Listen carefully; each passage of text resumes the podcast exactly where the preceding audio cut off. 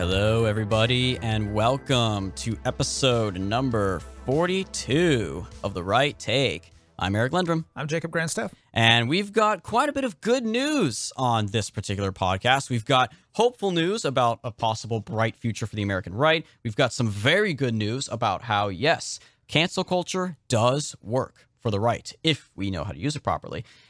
And of course, we do also have some more serious updates on the front of perhaps the most crucial issue of our time, which is still and always has been immigration. But before we get to the main topic, we've got to start off with a bit of a breaking news update, if you will. At the time of recording, this came out yesterday, October 22nd. We talked previously, of course, about how Attorney General Merrick Garland has basically sicked the FBI and the DOJ on parents who dare to protest school boards because apparently you're not allowed to criticize school boards anymore for pushing, you know, transgender policies and critical race theory and stuff like that in their in their schools and their curriculum and the, in their bathroom policies. And the FBI basically said, and the DOJ said, we're going to start considering these people domestic terrorists, and we're going to conduct surveillance on them. We're going to buzz them with police helicopters. We're going to use SWAT teams to arrest them if they dare to speak up about, you know, a trans student raping a girl. And a lot of this arguably started when the National School Boards Association, the NSBA, sent a letter to the Biden administration in late September demanding that these parents be labeled as, quote, domestic terrorists. Without citing any evidence, of course, they claimed that, oh, these parents are threatening us, they're harassment and threats of violence and intimidation. And they basically, and the Biden administration basically answered the beck and call of the NSBA. And now a memorandum has been issued by the NSBA to NSBA members from the NSBA Board of Directors, dated October 22nd, 2021. Message to NSBA members. Quote, as you all know, there has been extensive media and other attention recently around our letter to President Biden regarding threats and acts of violence against school board members. End quote. They're still they're still going for that line of like, oh, it's violence. Quote, we wanted to write you directly to address this matter.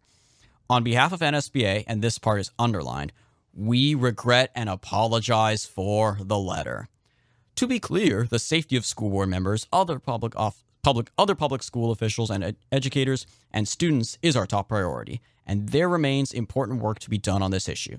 However, there was no justification for some of the language included in the letter. We should have had a better process in place to allow for cons- consultation on a communication of this significance.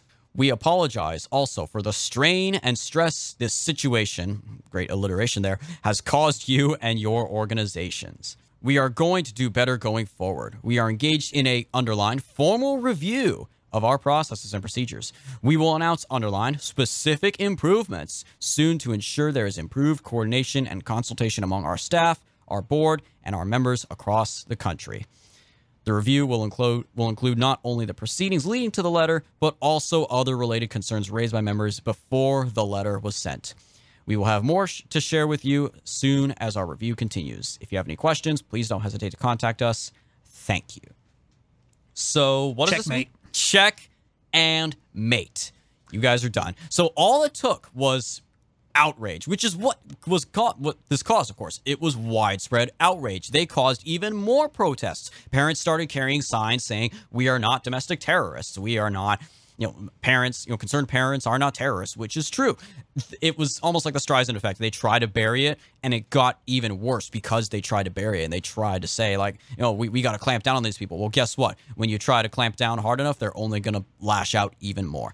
And it worked and it was covered in Fox, it was covered in right wing media, and now they have been forced to back down. Especially when an investigation by a watchdog group revealed emails confirming the NSBA was colluding, dare I say, use the word collusion, with the Biden administration to basically write this letter before the letter was released. So that the special interest groups using their puppet strings on the administration and on Biden himself was exposed.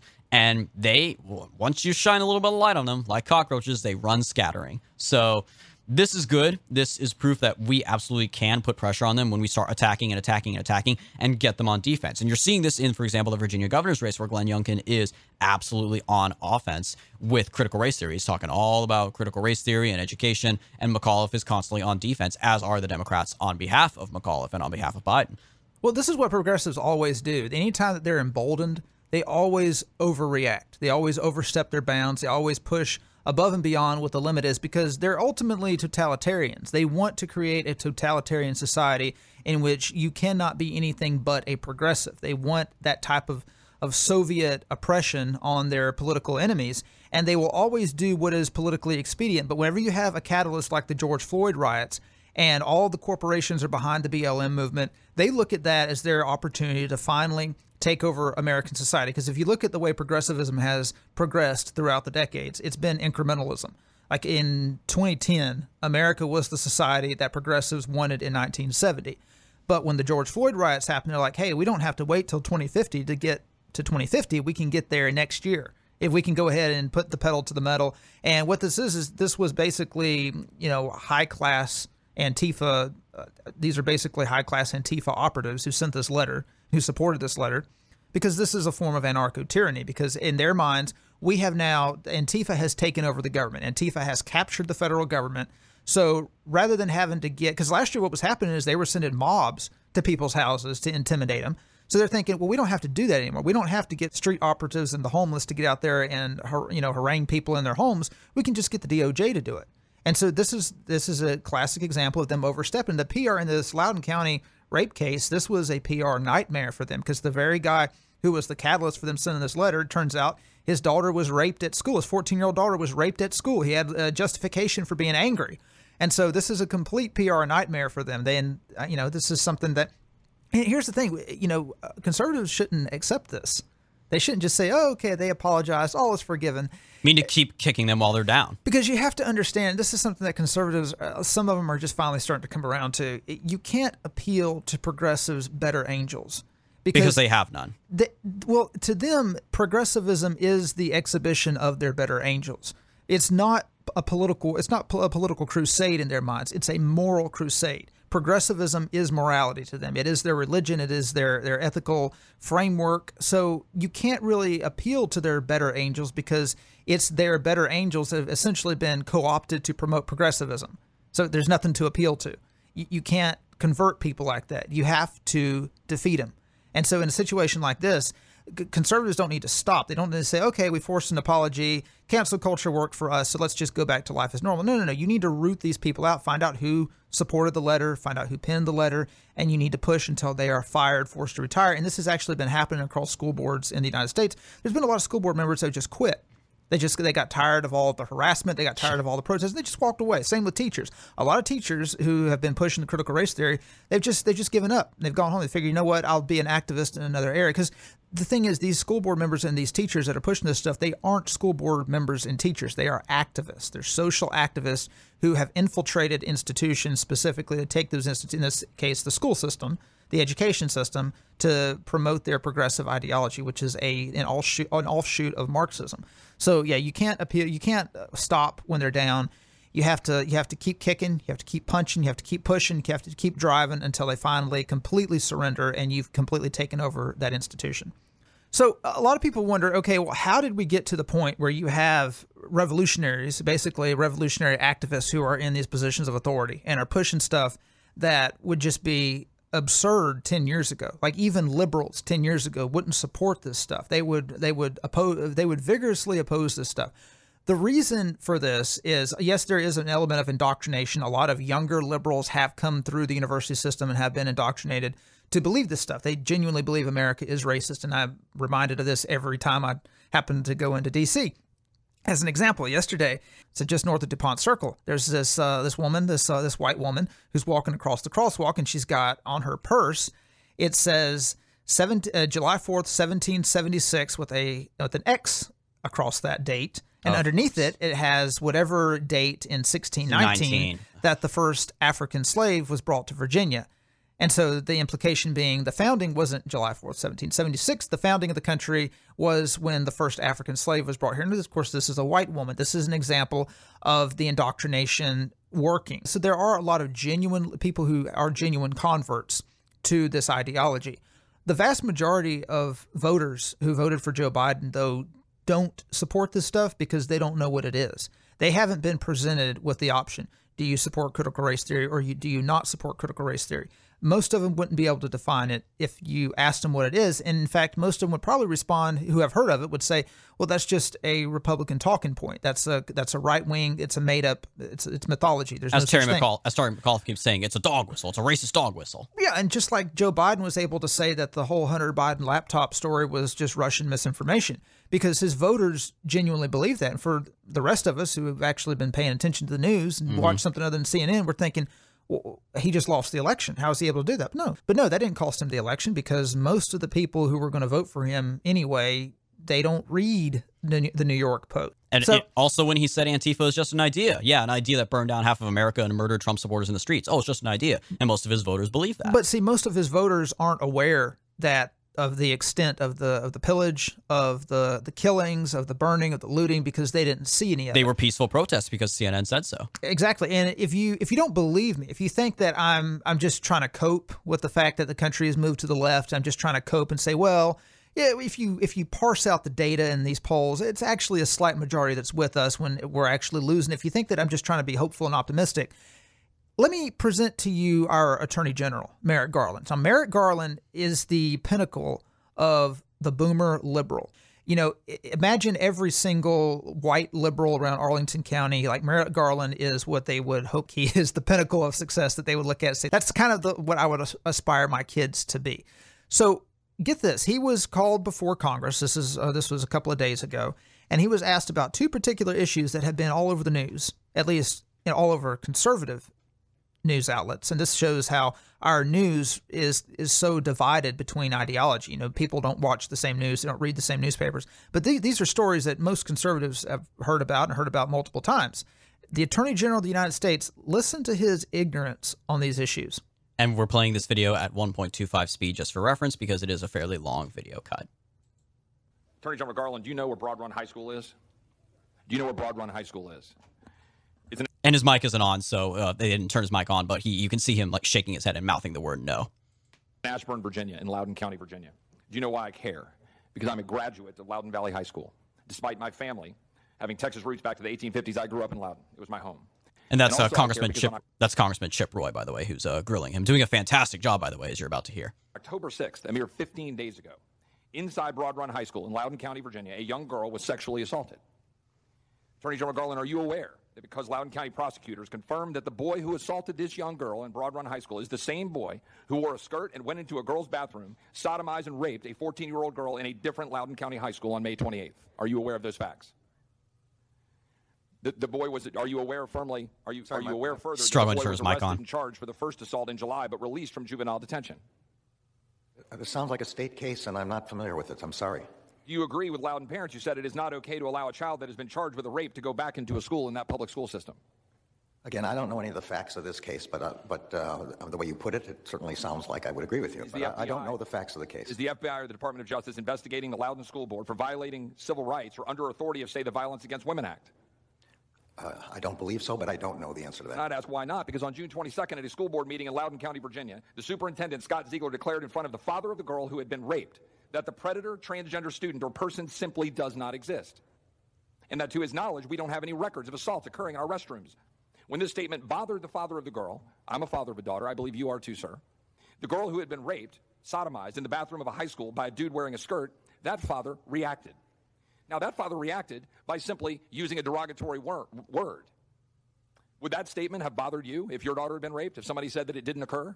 Again, I, I don't know anything about the facts of this case, but derogatory words are not what my memorandum is about. Well, the victim's mother is heard on a cell phone video telling the crowd what happened. My child was raped at school, she said. Behind her, the victim's father is seen being arrested, bloodied. This man, this arrest of a 48 year old plumber, became the poster boy for the new domestic terrorism the Biden administration, the administration in which you serve, has concocted to destroy anyone who gets in the way. As the ranking member said, the National School Boards Association wrote a letter to the president citing Smith's case. We all know this to be true.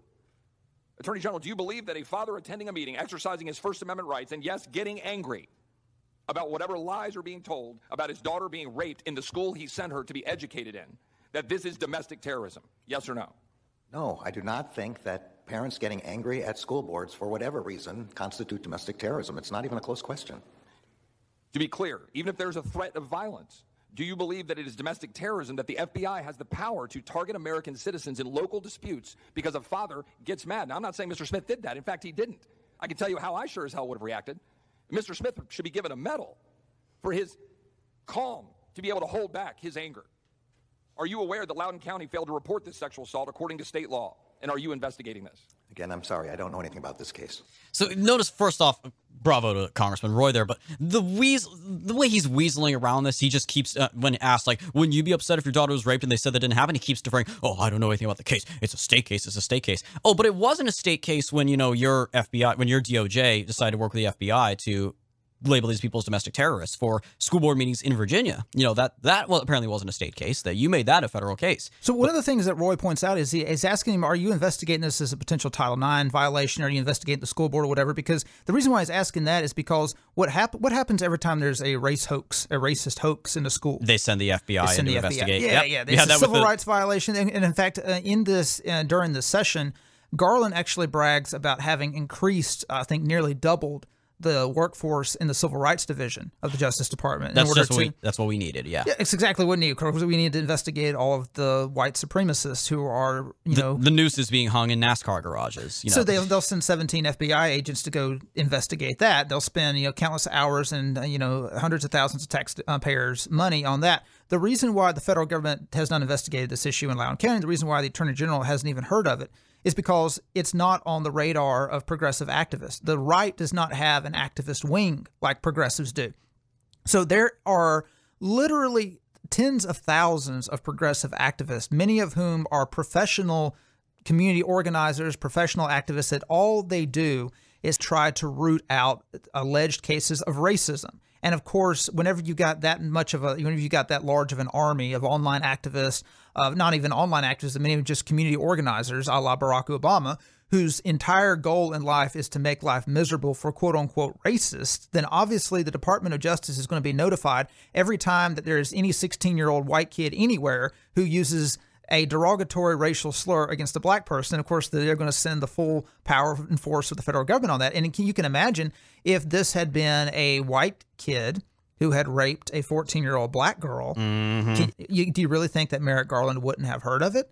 And the thing is, I believe And- and- and- Merrick Garland when he says that he has no knowledge of this case because you got to remember this is the thing that a lot of people mistake when it comes to liberals in government they assume that they all read the same news we can because we have the internet we all have the, you know, access to the same news sources but the average teenager is going to be more who wants to be informed can be more informed than say the attorney general just because he's more internet savvy the the attorney general is an older man who honestly should be retired i mean most of these people in government should have retired 10 years ago. They're in their 70s, some of them are in their 80s. They don't have any business being in this position. Their faculties aren't all there. Same goes for Congress for that matter. This is a chair. This is, by the way, this is in a hearing at the House Judiciary Committee, whose chairman is Jerry Nadler, who's like hundred years old. Exactly. Yeah, they don't He fell asleep at the meeting.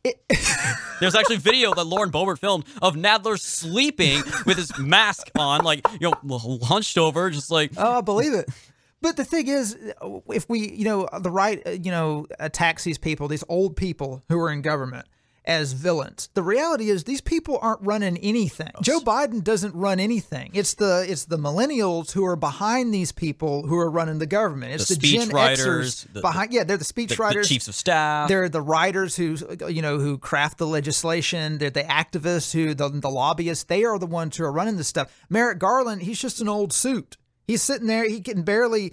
He can't, he's fumbling with his mic. He barely, you know, knows how to use this technology. He knows these people are old. It's the same way with the Mueller case. Like people were attacking Robert- oh, Robert yeah. Mueller as this something, this villain, this mastermind, and he goes before Congress, and it turns out He's a babbling, stuttering mess. it turns out he doesn't even know what's in the report that he allegedly wrote, which is because he didn't write it. None of these people write any of the stuff that goes out under their name. So when Garland says that he hasn't, he doesn't have any knowledge of this, says sounds like a state case. I heard it best described this way when it comes to Republicans in the D.C. suburbs, especially in Northern Virginia, is the reason why this area has turned so strongly blue is because Republicans to these people are ambassadors from Mars. And what I mean by that is you take somebody like Merrick Garland you know, a professional who is at the pinnacle of his career, and he sees these Republicans, these right wingers, waving their arms and screaming on the street, "This girl was raped. This 14 year old girl was raped. You're not doing anything about. it. Why aren't you doing anything about it?" And he's like, huh? What? That's a that's a local police matter. There's there's thousands of people who are raped every month in this country. It's a big country. Why are you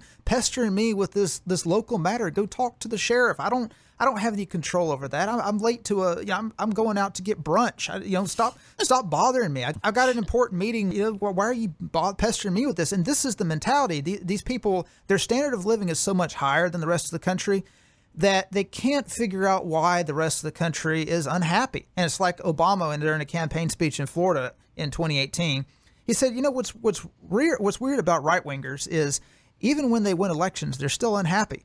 Like when we win elections, we're, we're glad we won. We're happy. When right wingers win, they're still unhappy. Well, the reason is because when we elect Republicans, they Republicans don't do anything. Don't do anything. So obviously the people are staying perpetually unhappy. But in a case like this, where you've got a, a rape in a school district that would not have happened if it weren't for the transgender policy that Merrick Garland's DOJ supports, then it is an issue for the federal government, and especially in a case where the school district tried to, or the school they tried covered to cover it up. it up. Yeah, like again, you said before. Imagine if it had been a white boy raping a black girl, it would be all over the case. Especially imagine if the school had covered it up, Yeah, had this is- covered up for a white student. This then. is definitely a Title IX case, but because conservatives don't, I mean, they're finally starting to wake up that you're going to have to become an mm-hmm. activist if you actually want the government to work for you, because they're not primed in this culture, this activist culture.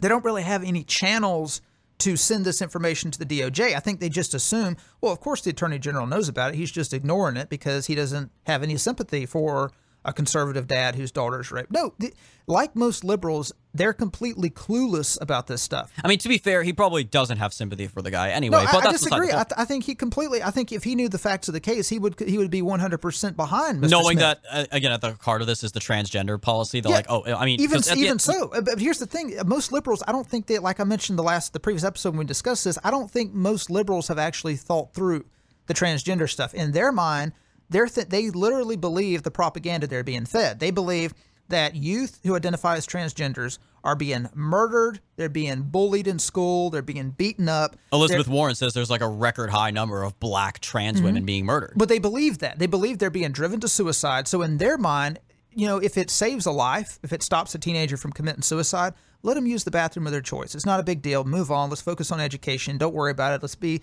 nice to everybody and be kind. And then when they see right wingers pitching a fit about it, it's like, what is wrong with these people? Why are they? Why do they have to make such a big deal about everything? Something that's this, this, you know, inconsequential. Like I've talked to the liberals around here before, and they're like, this was back at the height of the whole transgender bathroom thing, like 2017. They're like, I, let's don't focus on this. This stuff is such a distraction. Let's just focus on economic growth. Let's focus on on lower and this what's funny is most of them are fiscal conservatives. They're like, let's focus on lowering taxes, lowering regulations. Don't worry about all that stuff, that social, uh, all those social issues.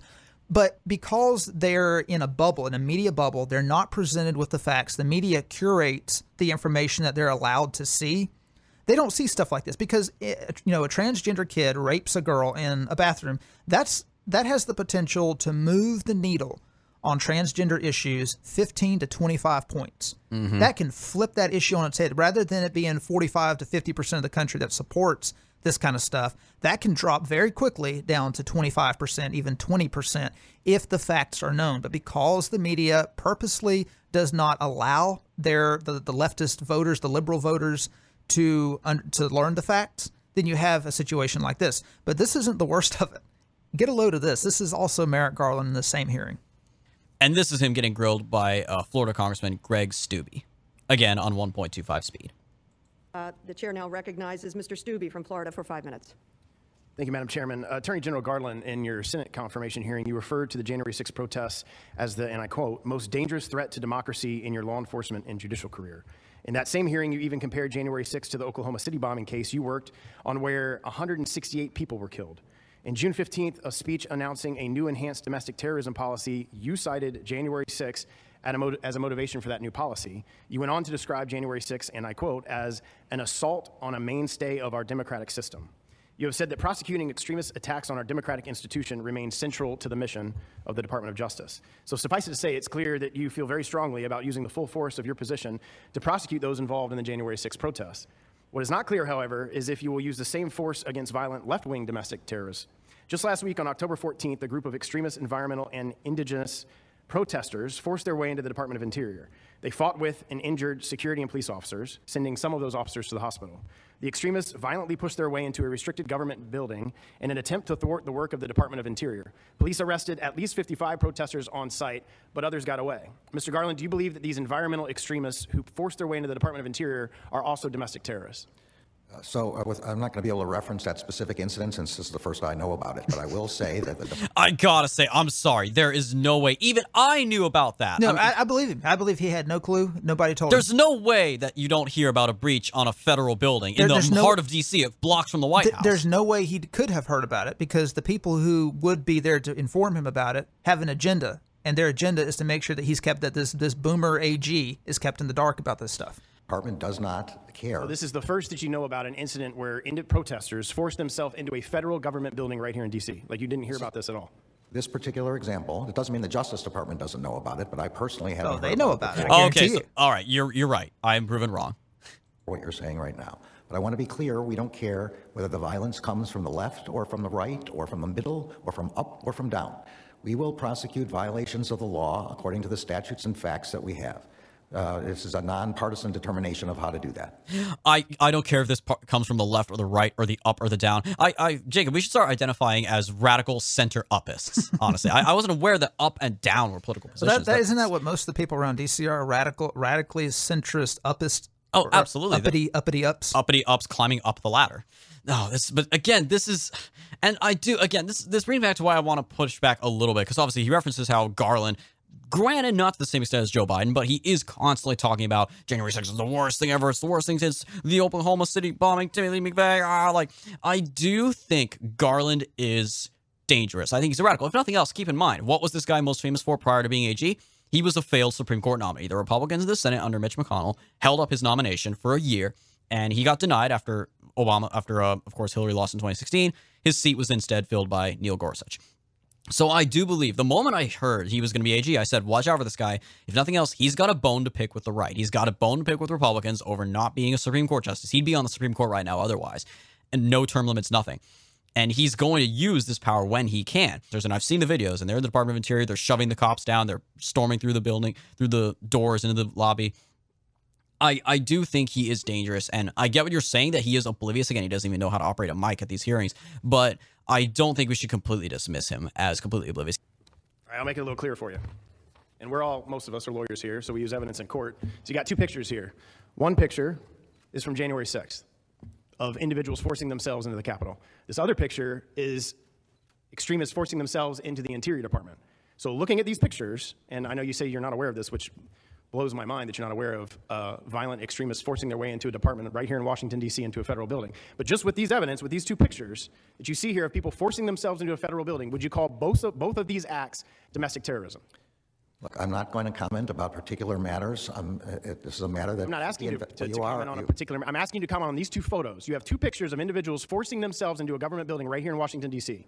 And one, you very, as I laid out, very welcomely call them domestic terrorists, but you're refusing to call groups like this, who commit the same atrocities here in Washington D.C., domestic terrorists. One I know the facts of, the other I don't know the facts of.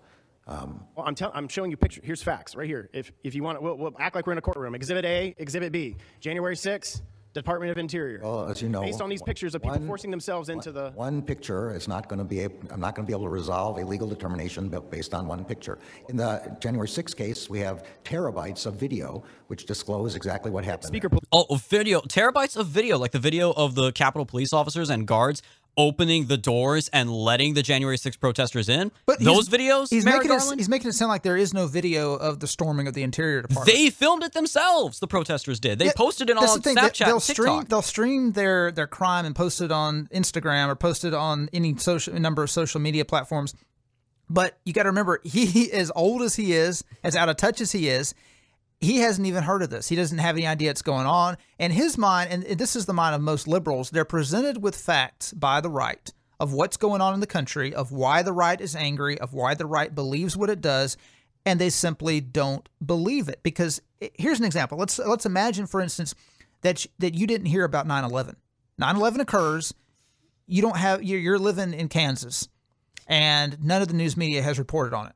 The twin towers are down. They're living on a farm somewhere with no TV, no radio. Well, even if you have a TV and radio, you follow the news, but but none of the news outlets that you follow have talked about the, these twin towers falling down.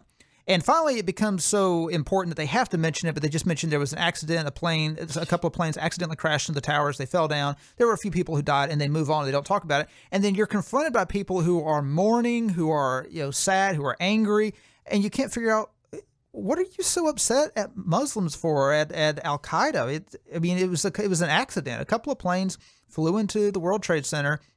There were a few people who died, a few people who got injured why are you making such a big deal about this? And they, they're hysterically angry at you trying to explain, no, 3,000 people died, uh, this happened and everything. And they show you pictures and you don't believe the pictures. And it was like, intentional. Like there were more plane crashes that day. Yeah, you don't, you don't believe them. You look at the pictures like, okay, well, it looks like you, that's Photoshopped. You don't believe it because none of the news sources that you follow are talking about it. Mm-hmm. And the few who are talking about it are downplaying it or pretending like it was just a little, not, it was a non issue, non event that happened. twin engine Cessna plane that just bounced off the Twin Towers. Yep. That's the same, that's the same attitude that you see from liberals. They see the hysteria from the right, they see the anger from the right, and they're led to believe that these people must just be a bunch of bigots because who else would react like this? Like the country is going great.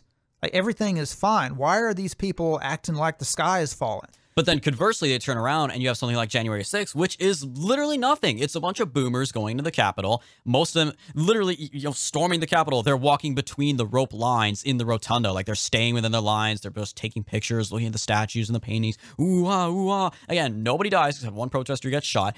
And this happens. And again, it's no different from all the anti Kavanaugh protesters who stormed the Capitol and staged a sit in in multiple offices in the Capitol. But they take that and they make it sound like, oh, this is literally the worst thing since the Civil War. Because that's the way that the media that they consume has framed it. Merrick Garland saw videos, saw the worst of the videos for the worst of the protesters on January 6th. And so a lot of, yeah, you can argue that he's being overzealous, that he has a bone to pick with the right. But the reality is, he's acting on the information that he has. He doesn't have any information about the storming of the Department of the Interior, and it's no little thing. Fifty-five people arrested. That's several, a lot. That's... Several officers sent to the hospital. Mm-hmm. How has he not found out about this? And well, anything... I can tell you how he hasn't found out about it. CNN didn't cover it. Nope. Like none of the major news sources covered it. It wasn't in the headlines. They weren't giving wall-to-wall coverage. I mean, you turned on YouTube for six months after January 6th.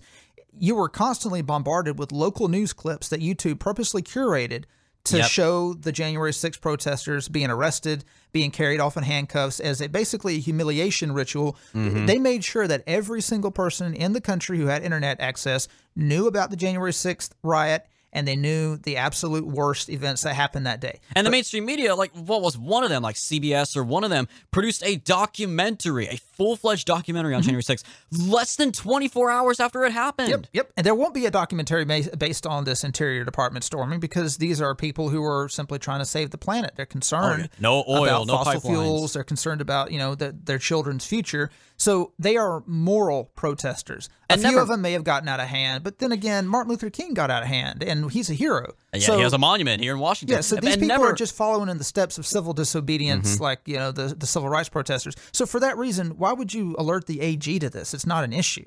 Yeah. Never mind the fact that, you know, uh, if anything, this is even more of a security breach because the Department of Interior is just a few blocks away from the White House. Like, yeah, exactly. That, that's yeah. even worse. The Capitol is really far. National Mall is really long. It's pretty far away from the White House. But then you have Department of Interior a stone's throw from where Joe Biden is, you know, uh, having his nap time in the Lincoln bedroom. And, and no, but nothing. No, but it's just, and again, yeah, a catastrophic breach of security. There absolutely should have been a SWAT presence, anything immediately to stop this. And it didn't happen. They were allowed to just sit in there and sit on that marble floor and sit in their circles like it's, you know, playtime in kindergarten and do their chants about, you know, pipelines bad, oil bad. Yeah, in the midst of a supply chain crisis, by the way, FYI. But I digress.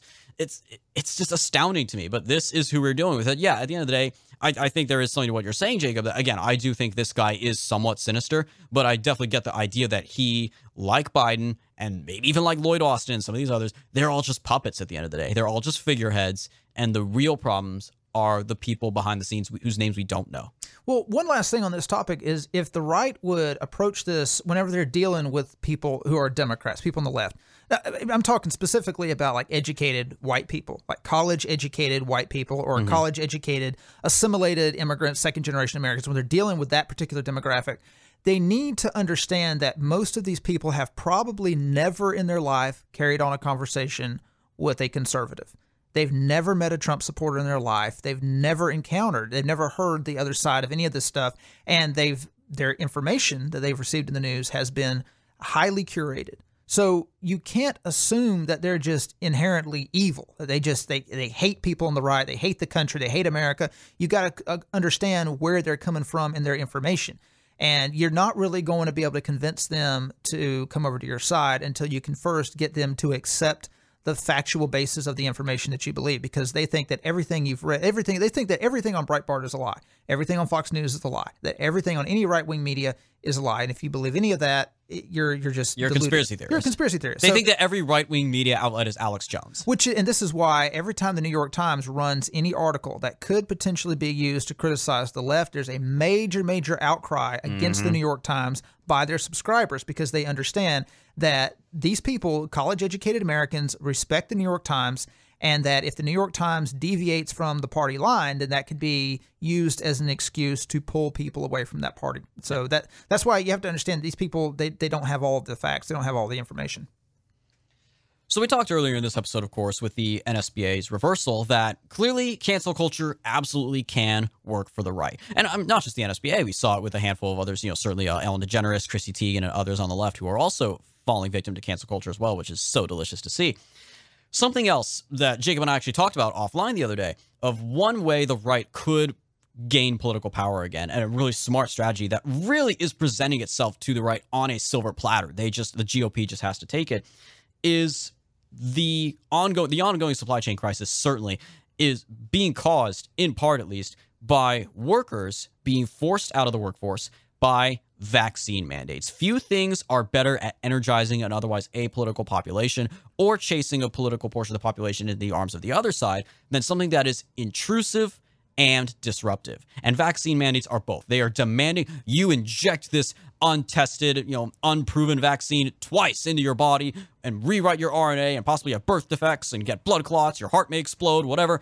And if you don't, you will lose your job, your kids can't go to school, you won't be able to eat. People aren't already eat anyways, but now the supply chain crisis is getting worse, but you will not be able to function. It's basically almost like cancel culture. You will not be able to live your life if you don't get the jab jab. So this has resulted in pushback from a group of Americans, a larger group that normally would vote for the Democratic Party. And that, of course, is the working class. And this is an interesting article I had to read uh, from uh, about a couple weeks ago from Newsweek. It's by Batya Ungar Sargon, a deputy opinion editor at Newsweek, and this was written on October 11th. And the headline reads, quote, Working class Americans are standing up for themselves and the left is denouncing them. And this was written, of course, in the aftermath of the big Southwest Airlines fiasco, where over 1,000 Southwest Airlines flights were suddenly canceled or otherwise delayed over the course of just one weekend. And this resulted, of course, in numerous travel delays all around the country. And initially, they couldn't even roll out proper explanations for it. Some cl- try to claim uh, that the flight crews were just late. Others try to claim that there were problems with the Southwest Airlines app. No joke. The uh, friend actually told me that that absolutely is an excuse that was given uh, to him at the airport when he was asking what's the delay. Oh, I think we're having problems with the app. Yeah, like that's totally the cause. And this has been slowly spreading to other transportation related industries. Amtrak, for example, also canceled a number of trains in the northeastern region due to quote unforeseen crew issues end quote according to Amtrak's Twitter. And you're seeing this uh, elsewhere. There was a big uh, strike of General Electric workers in uh, Greenville, South Carolina. Over 100 workers staged a walkout protest against vaccine mandates. And Southwest Airlines still will not say it yet, but the those who are in the know and the unnamed sources, as it were, are saying it's because Southwest had a vaccine mandate in place that they were going to enforce and basically say, you know, if you're unvaccinated, we'll place you on suspended leave. And the workers overwhelmingly rebelled against this. And I think there is actually a lawsuit underway right now with a bunch of workers represented that says, you know, this is a violation of our rights. You cannot force us to do this. And Southwest, of course, has since backed down on that and has delayed, indefinitely delayed the deadline to suspend unvaccinated workers.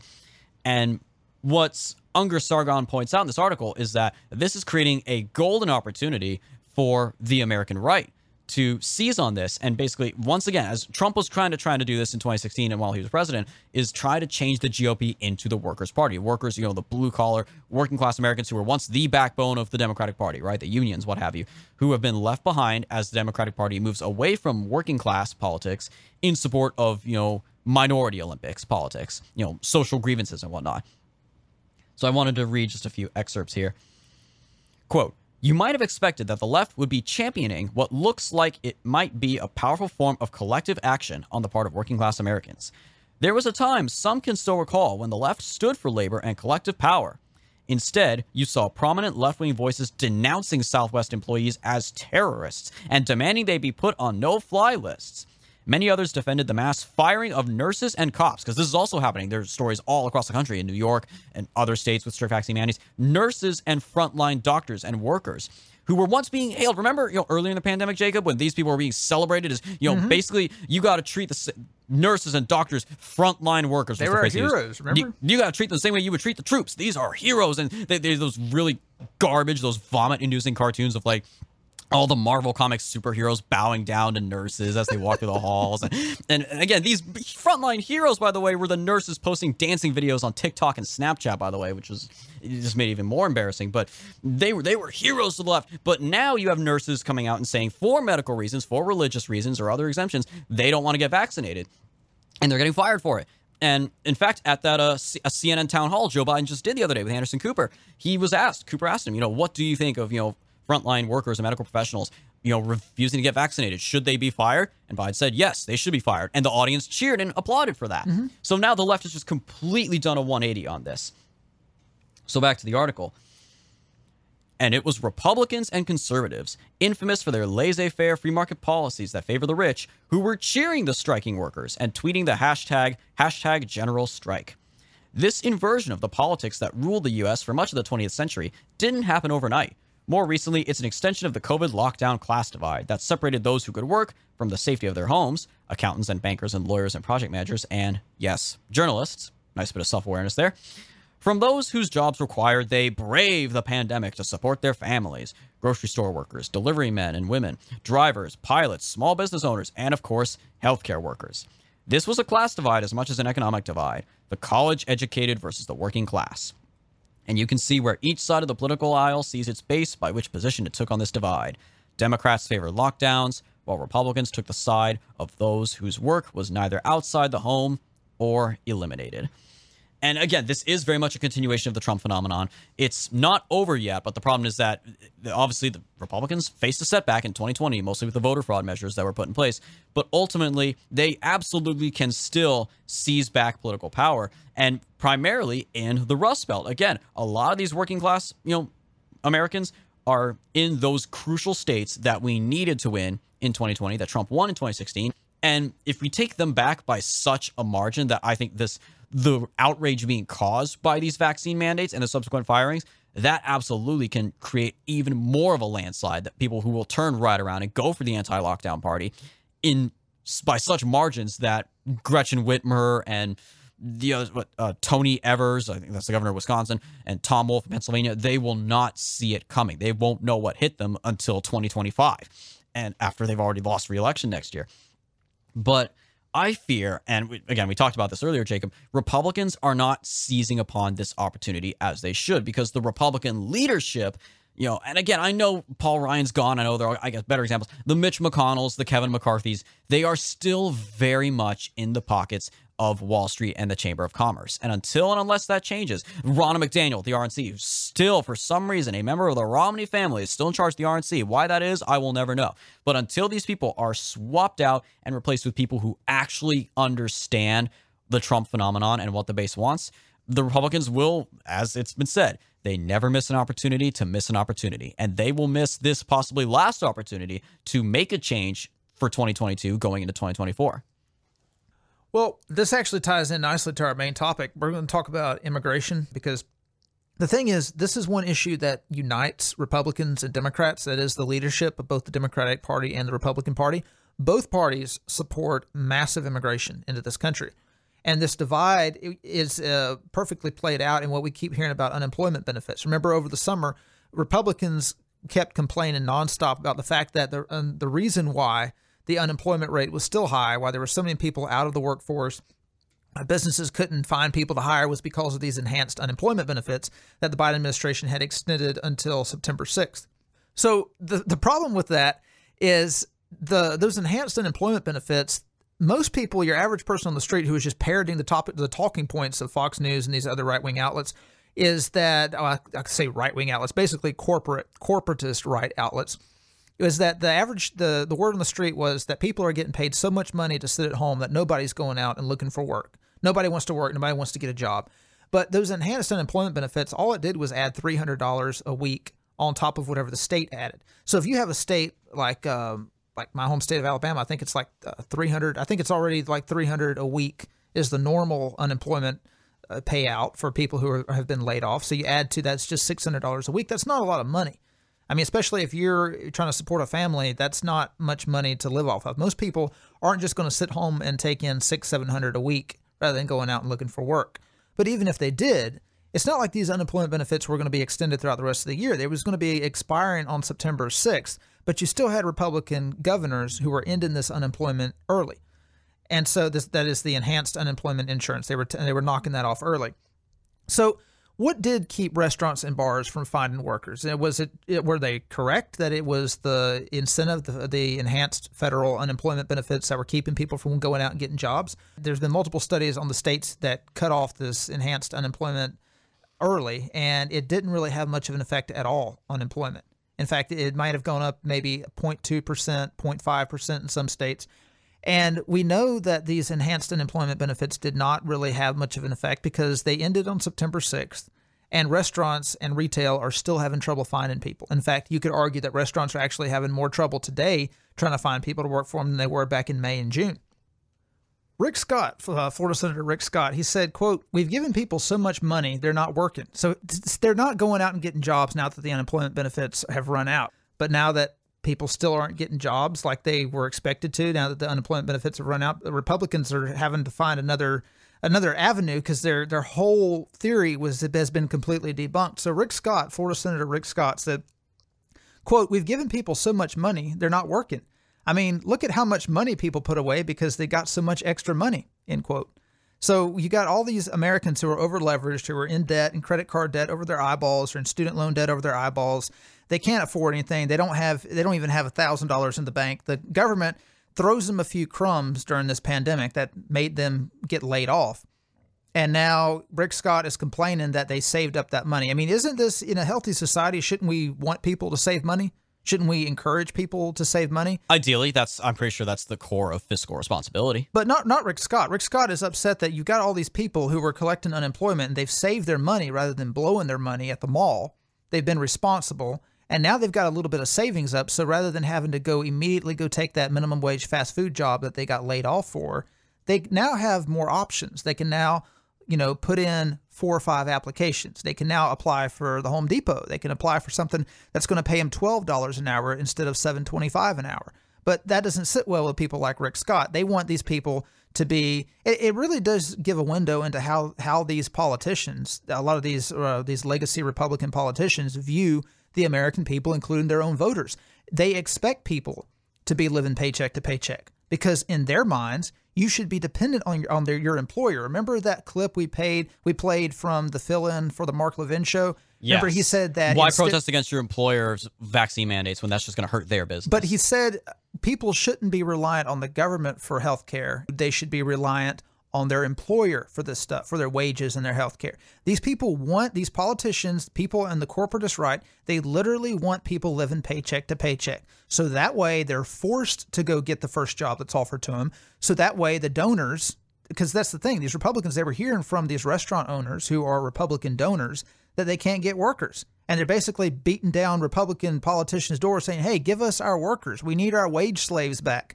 Our wage slaves aren't coming back because they're sitting at home collecting an extra 300 a week. They need to come back and be happy with our $8 an hour, $9 an hour job that we're offering them. And so Rick Scott is upset that these people have been saving up, so now they can kind of, you know, play the field. They can look for something a little bit better, and these restaurant owners aren't getting their wage slaves back. So there was a study conducted by researchers at Columbia University, Harvard University, and the University of Massachusetts Amherst that found that for every eight people who lost benefits early. These are in the Republican led states, where uh, for every eight people who lost their enhanced unemployment benefits early, one found a job by August. So Republicans took away, and I mean, think about how this is going to play politically. You've got people who are struggling financially, and the government, the federal government, is throwing them an extra, uh, extra few crumbs. You know, throwing them 300 extra crumbs every week on top of the measly unemployment insurance that their state offers, which sometimes is like 250 a week. So they're making 550 a week, 600 a week, and their Republican governor decides, nope, you're making too much money. We're going to take that $300 away from you. We're just going to give because the federal government is giving them this money. That's the thing. The state doesn't have to contribute anything more. It's not like Medicaid where they're telling the state, hey, we'll contribute nine, 90 cents if you'll contribute 10 cents of enhanced unemployment. This is all coming from the federal government, just free money that the federal government is giving these states. And the state gov, these Republican governors, are like, nope, no, thank you. We want our people to go back to work, so we don't want to accept this. So these people get their un- their extra unemployment checks cut by these Republican governors.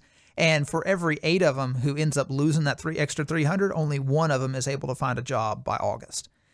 Um, that's not that that doesn't exactly play very well to the Trump base. I mean, you can That's imagine not sustainable. Yeah. yeah, you, you can imagine how a lot of these these ex Democrats who decided to vote for Trump, how they probably mm-hmm. feel about the Republican Party now that that's happened. again, it, as has been said, Trump won despite the Republican Party, not because of it. You know, they were lucky to have him as their nominee because any other Republican would be touting this line. You know, you'd have this this increasingly out of touch sentiment, like you know Kristi Noem who tweeted that. Uh, again, we love dunking on Kristi Noem. She said, uh, "Oh, you know, if we believe in the free market, if you don't like your employer's vaccine mandate, you can always quit and go find an employer who won't force you to get the mm-hmm. vaccine." She actually tweeted that, thinking that Yeah. this is what people want to hear. Well, this is this is their mentality because most of these politicians have never actually had to work for a living. Like they've never, many of them have never actually worked in a restaurant in their life. They've never dug a ditch. They've never hammered a nail unless it was in their own home, in their own multi-million dollar home. So they don't understand what it's like to be an 18 year old, a 20 year old, especially a 20 year old college student, and having to choose between multiple minimum wage jobs with bosses that are all going to treat you like crap. And so, all this, keep in mind, saddled with student debt as well. Yeah, exactly. Yeah, and for for a job that's really not going to pay much once you do get the degree. But it turns out something else is happening. This is from Breitbart by Neil Munro. It says so restaurant executives were saying that less migration forces more respect for American employees. He writes the shortage of migrants and willing Americans is forcing food industry CEOs to treat their employees with more respect and dignity, says personnel uh, chief at one of the nation's largest restaurant firms. Quote, you've got to be receptive to feedback, said Rick Badgley at Brinker International, who owns the Chili's Maggiano's Little Italy re- restaurant chains. He, this is what he told an industry conference on October 13th. He continued, quote, the workforce that we're dealing with now has high standards, high demands, and high expectations. Make sure you're investing the time to listen, listen to your team members that they um, they have invaluable feedback for you. Employees have a very distinct and really easy to follow motiv- said Badgley. He told attendees at the conference, uh, which was organized by food delivery firm DoorDash, quote, what we've experienced at the macro level down to the restaurant level is that they mostly want flexibility with what has happened and with what we call now the gig economy, the side hustle. And compensation is important to everybody. What we found through surveys and talking to our frontline employees is that we need to align their compensation with their monthly bills, end quote. Many food industry companies hired workers under at will contracts where the employees do not know how many hours they will be scheduled to work each day. And this is another thing that a lot of people don't understand about restaurant workers is they get hired and they may get 35 hours a week, which will cover rent, or they may it turn, may turn out that their boss wants that their manager wants to play favorites and likes another employee and decides to cut their hours to 20 hours a week. I've been in that boat before. They can't pay rent on 20 hours a week. So now they got to go get a second job and now they got to work two minimum wage jobs and then those schedules conflict they might end up getting fired from one or they happen to end their shift at 4 a.m at one they have to get up to go work at the second job at 6 a.m in the morning so they've got 38 minutes of sleep i've been in that boat before and if they happen to sleep through their alarms because they've been working through the night then they get fired at the second job and they got to go find another second job this is the life of your typical low paid restaurant employees in the united states quote traditionally in restaurants Badgley says, quote, traditionally in restaurants it was, hey, this is the job. If you want these hours, great. If not, we'll find somebody else, end quote. Christopher Floyd, owner of a food industry recruitment firm, told the New York Times, quote, now employers have to say, you have the qualities we're looking for, and maybe we can work out a more flexible schedule that works for you. Badgley, um, Badgley's recommendation comes amid widespread dissatisfaction by American restaurant workers, according to a September report by Black Box Intelligence, a firm that tracks the restaurant sector. It writes, quote, most people agree higher pay is the main reason employees are leaving for other industries. Another dr- uh, driver is a need for another driver is a need for a more consistent schedule and income. 51% of workers chose to work in restaurants because of flexibility, but beyond that flexibility, employees want some sense of consistency in terms of what their schedule might be and their income as a result, end quote. Quote, we don't like to say this much, but it has long been the practice of many restaurants to hire staff as inexpensively as possible and provide them with the fewest benefits that they can, often by recruiting their hours, often by restricting their hours so they don't qualify as full-time employees, end quote. This is what Bret Thorn, senior food and beverage editor for Nation's Restaurant News said. Now, this is normal. This is capitalism. This is just the way it works. An employer wants to maximize the profit, wants to pay his employees the least amount possible. The employees want to maximize their profit by working the least amount possible for the most money possible. This is the way the free market is supposed to work. The difference, though, is where where a wrench is thrown into this is with immigration. Legal and illegal migrant labor is commonplace and beneficial for business, partly because it minimizes the emergence of a wage boosting tight labor market among American restaurant workers or among their white collar peers. In August, for example, federal officials charged 19 co defendants for allegedly running an organized criminal enterprise from July 20, uh, 2003 to August 2021 that smuggled Mexican, Guatemalan, and El Salvadoran nationals who were not authorized to live or work in the United States. The ring supplied many workers to at least 45 restaurants across the Midwest. Nonetheless, the poor wages and working conditions are a step up for many poor migrants, partly because they know that U.S. jobs may allow them to successfully launch their children into the United States. And this is what you got to understand when it comes to the the intersection of migration and restaurant workers or retail workers. These people are coming from areas where they're making two, three dollars an hour. They're If coming- even that. Yeah, if even that. They're coming into this this country where they literally sell themselves into indentured servant and, and, and to indentured servitude. They're basically a new slave class at this point. It- That's exactly what they are. They when Virginia and other colonies were founded, most of the immigrants were poor people in London who had were homeless and they paid their fare under the under the understanding that they were going to be a slave for 5 years. They would have no rights. They would be they would literally be the property of their owner for 5 years, but that would allow them to be able to live in the new world. Once they were freed after five years, they would then be given a small parcel of land. They would be able to farm. They'd have a better life eventually than they did back home in London. And this is the way it is for a lot of these Central American migrants. They understand their life for the first few years in America, maybe for the first 10 years, is going to be a living hell.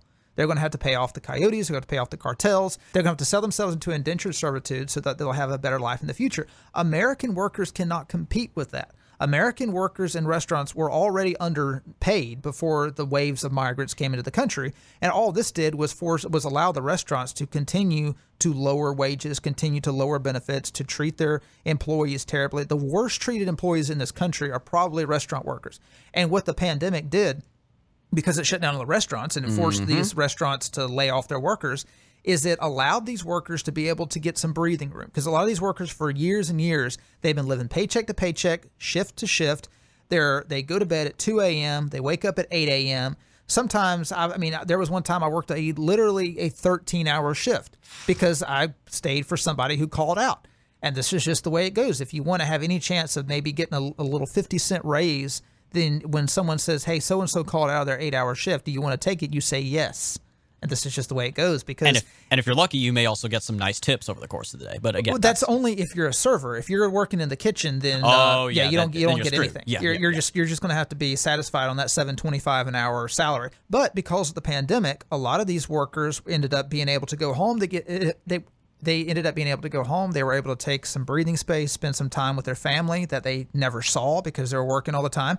And they were able to get a little bit of money from the government, kept them afloat, but it also allowed them to survey their options. And mm-hmm. many of these rest, these workers, and some studies show that as many as 50% of restaurant workers before the pandemic are not going back to working in the restaurant industry. The fact of the matter is that the economy is changed permanently. People are talking about the fact that, of course, as a result of the pandemic, people are doing lots of remote work now, and some companies that are able to do it are saying, you know what, yeah, let, us keep it with remote. You know, there's there's real no reason to have you know to keep the lights on in the office when people can just work remotely, and there's lots of businesses that are mm, you know shifting more so to delivery, and again, not all of them, but some of them are. That this is the beginning we are undergoing the, the growing pains if you will of a, an economy that is systematically fundamentally changing right before our very eyes it's not going to go entirely back to the way it was before In the Food and Wine magazine, Jane Bredlinger is a former restaurant employee who gives her perspective on it. She writes, It's not unemployment benefits that are stopping workers like me from returning to restaurants. In March 2020, most of us were cast off like yesterday's trash. In the days following the recent expiration of enhanced federal unemployment benefits, many people are looking at restaurant workers and wondering, will they or won't they? According to the National Restaurant Association State of the Industry mid-year update, three out of every four restaurant owners now report employee hiring and retention as their greatest difficulty, and many have loudly blamed unemployment benefits as the reason workers aren't returned to restaurants. This summer, New York Post reporters wrote, quote, here's a tip. Wait staff make more staying home, blaming President Brian Biden for New York City's shortage of food service workers who are supposedly, quote, raking in cash from unemployment checks. Yeah, that extra $300 is really going to go a long way in New York City, where rent is like Yeah. 2000 a month. Quote, a lot of people are like, well, I'm going to just enjoy the summer, spend time with family, keep collecting, and then go back to work in September. Jersey City restaurant owner Ava jo- Johannes Doter told Al Jazeera. Quote, stimulus and unemployment are killing the workforce, McDonald's franchisee lamented to Business Insider. Now that unemployment has dried up, will those employees who've been holding out return to their jobs? The question misses the point entirely. As a longtime restaurant worker until the pandemic struck, I know plenty of former colleagues who have already returned to the industry. For those who haven't, including me, it's not un- unemployment benefits that are giving us pause, it's the feeling of being, well, over it. In my job as a cook pre COVID, I was drowning. A high stress job with long hours and no free time was like dry kindling for my anxiety and depression, and my performance worsened. Thrown into a competitive survival of the fittest culture that I was in no way equipped to handle, I often felt like everyone was standing by just watching me fail. And I completely relate. That's exactly what working in a restaurant in the in the restaurant industry, especially where there's an oversupply of labor, is like. I'd, I'd relocated for the job, and quitting seemed like the ultimate failure. I felt paralyzed. Then the pandemic hit, and despite the confusion, bewilderment, and fear that came with the onset of a pandemic and the collapse of an industry, for the first time in months, I felt like I could breathe. I always knew that working in a restaurant would be difficult, and I thought I could meet the challenge. I relished the long nights on the line, the burns that lined my forearms like tiger stripes, my aching feet and sore back. I'd foregone family holidays and fell out with friends who worked nine to five jobs. And just a and just a personal anecdotal evidence um, of this. In uh, this was in 20, 2013. Yeah, 2013. This is Christmas 2013. I was working at Chick Fil A, and I requested Christmas off, Christmas Eve off, because they're mm. they're they're they work they're open on Christmas Eve. You know, they don't even give their employees Christmas Eve off. Wow. So I requested. But they get sun- they can give Sundays off, but They they, give they Sundays can't off, give Christmas. Wow. but they can't give Christmas Eve off. They're only closed on Christmas Day. So I requested Christmas Eve off. All I needed was one day. I didn't request a week, half a week. I just needed one day so I could go visit my family for Christmas and be right back on December 26th. I actually requested December 26th off as well, but I requested way in advance, like two months in advance. Mm-hmm. And the, the response I got from the assistant manager was, "Huh, good luck."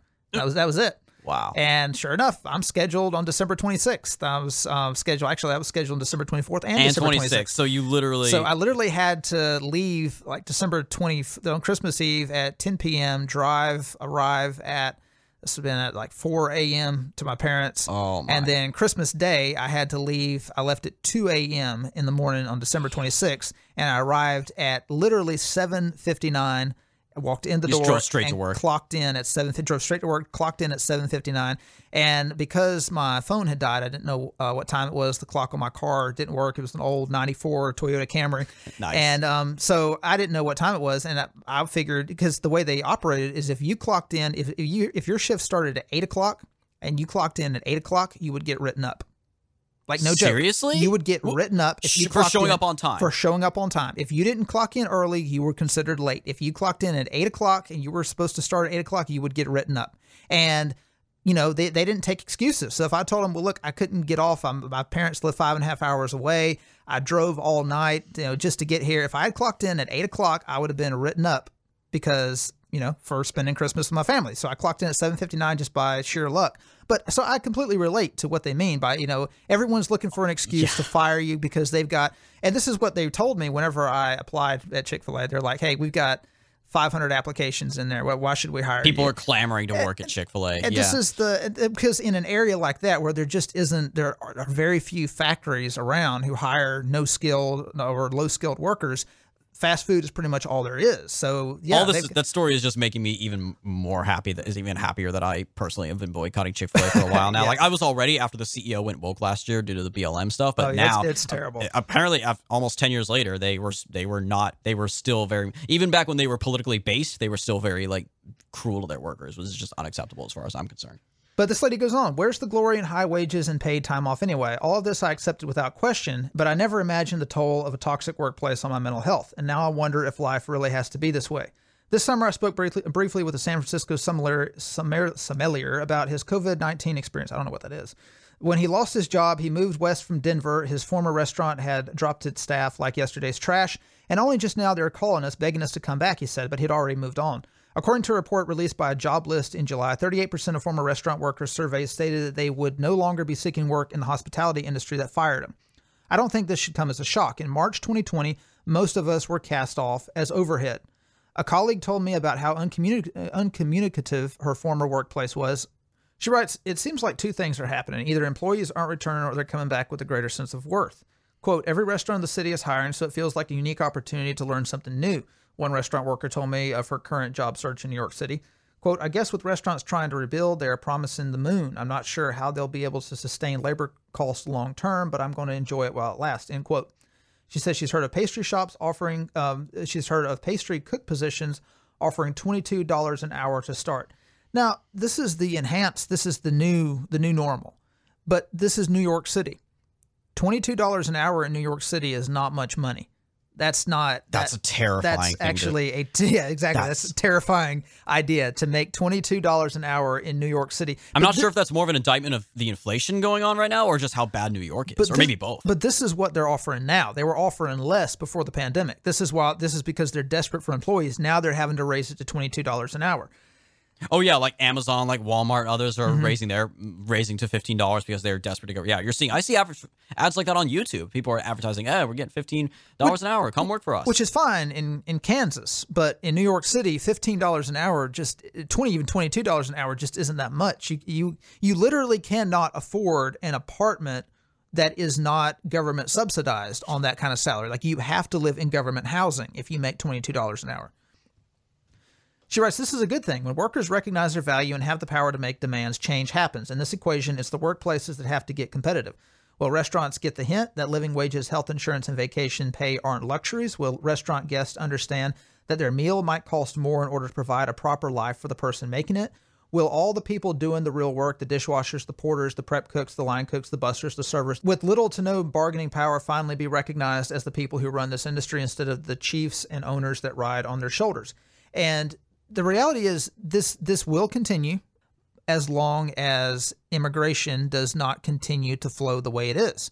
As soon as if, if immigration continues to flow the way it is, you're going to see these restaurants be able to afford to go back to the way things were before the pandemic. Because what here's the way the free market works. I mean, it you have supply and demand of labor. It, mm-hmm. Supply and demand of labor works the same way as supply and demand of goods and services. A restaurant owner wants to make money. That's why he created his restaurant. A restaurant worker does not have any capital and needs to exchange his labor in, uh, for wages in order to pay rent, in order to buy food. That restaurant owner does not have any monetary incentive to pay his workers a living wage if he has millions and millions of third world people coming in from other countries where the average wage is 50 cents an hour. Mm-hmm. Why does he need to pay a worker $22 an hour when he can pay a Guatemalan Three dollars, $8 an hour? eight dollars. Yeah, it just it doesn't make any sense. There's no logic to well, you know the the idea that restaurant owners or CEOs are going to be moral. That no, there is no morality in the in markets. it's all about the money. that's just the way it is. That's the and that's the way it's supposed to be. You can't force people to be more you know pay their workers above and beyond what they need to. And it just is you can't force individual business owners to be nationalists. They're going to put you know the global economy over the Right. well-being of their fellow citizens gonna- every single day of the week and twice on Sundays. they're going to put their own profits above everything. And if you want to help American workers, the best way to help American workers is to seal that border shut. Mm-hmm. Keep the Hondurans out, keep the Salvadorans out, keep the Guatemalans out. Keep the Haitians out. yeah, especially keep the Haitians out because they're they're worse off than the Central Americans. They're like For- literally the poorest country in the entire world. yeah, they, they literally are. Yeah, you can't. I mean, but the thing is, with these jobs, anyone can be trained to do them. You can train anyone from anywhere in the world to do these jobs for nine, ten dollars an hour. When Americans who would be making twenty dollars an hour doing these jobs either have to just accept that lower standard of living, they have to basically commit fraud and claim disability, which is what a lot of Americans have done over the mm-hmm. past few decades, or they go homeless. That's essentially what they're faced with. And that's why you're seeing, that's why the homeless population in, in cities is so high, especially out west. You've got all of these poor workers coming in from other countries who are willing to work for basically subsistence wages because they're making more money doing that than they would be in their home country. And Americans who simply can't afford to live on that are left to live on the streets. So if people actually care about workers, the best thing that they can do is advocate for sealing that border shut. When they do that, restaurants are going to be forced to hire Americans. They're going to be forced to pay Americans more. And yes, they're going to have to raise the prices. And yes, Americans are just going to have to get accustomed to paying what they should pay for food. Americans have been spoiled when it comes to fast food, when it comes to restaurants. If you go to mm-hmm. Europe, you're not going to eat a Big Mac for three dollars. No. You just you're going to pay In ten dollars for that. In thing. Europe, you don't get free refills. I learned that when I went to Scotland and Ireland with my family several years back. You have to pay for every single time you refill your drink. But see, you got Americans, a lot- especially a lot of Republicans, that they they look at what's going on in the country and they're complaining about the rising cost of, say, fast food or their Big Mac or whatever, and they're not realizing one of the things that's driving inflation is the fact that workers are not willing to be treated as peons anymore. Mm-hmm. You know, they're they're weighing their options. They're finding better paying jobs. They've saved up their money, and a lot of them have invested that money. They're doing other things. They're doing. They're getting involved in the gig economy. So when wages rise like they should be on a on a normal market level, when you don't have massive numbers of immigrants coming in and filling these jobs, then Americans would have to pay more, just like they do in Europe. And uh, so, so yeah, this is this is one of the reasons why restaurants can't find workers is because for decades they were so used to treating their workers like garbage, treating them uh, just basically treating them as um as expendable. And uh, workers are realizing that they don't have to settle for that anymore. Especially, I mean, at least now that they've uh, managed to save up a little bit of their their unemployment insurance, they've saved up a little bit of their stimulus.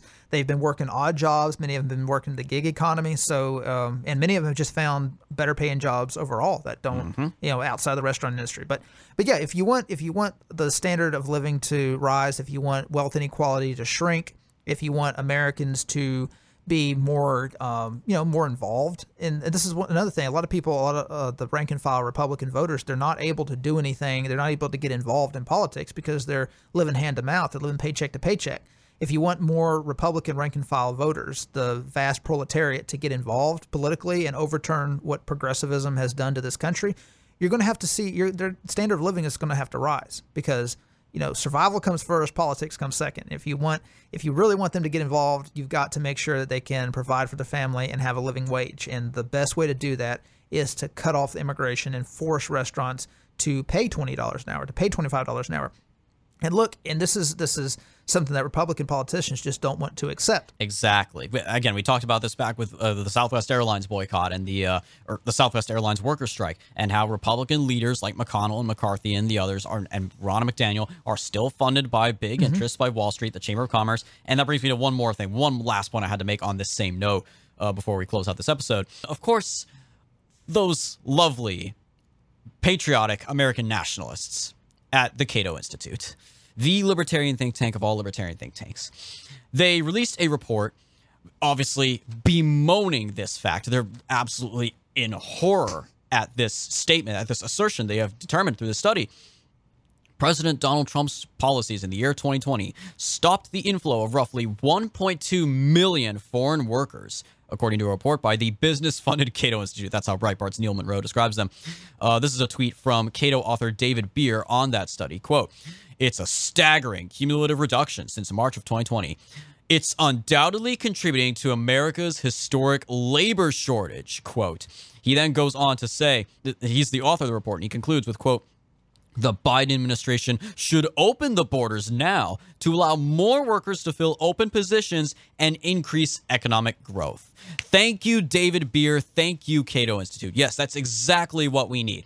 But of course, again, these these are libertarians. It's a big business funded think tank in Washington D.C. that's notorious for being hardcore pro open borders and pro immigration because oh, it'll increase the GDP by a couple point point five percent if we do this. So and again, this is what I mean. If we do not change the mentality of the conservative establishment leadership, and again, I know these are libertarians, they're technically not conservatives, but this, there's a lot of other people in this think tank industry in DC who make policy, who speak to the lawmakers, who write the laws, who think this way. And until and unless we get rid of this Chamber of Commerce GOP, this Wall Street Republican, this Wall Street conservative mindset, nothing will change. And it is going to get a lot worse before it gets better. And the Republicans will, of course, celebrate that they'll enjoy and appreciate, I should say, the fact that it is going to get worse because this could very well benefit them in the midterms. But they're not going to address the root causes that are continuing to prolong it in the first place until and unless they fight to shut the border and get big business interests out but unfortunately, that is all the time we have left for this episode of The Right Take. Thank you guys so much for tuning in as always. Be sure to follow all of our latest content and posts at our website, righttakepodcast.com. Follow all of our latest social media at righttakepodcast.com slash subscribe, where you can also find the full list of podcast platforms where we are available. And if you guys are feeling so generous, righttakepodcast.com slash support. We'll talk to you next week, guys.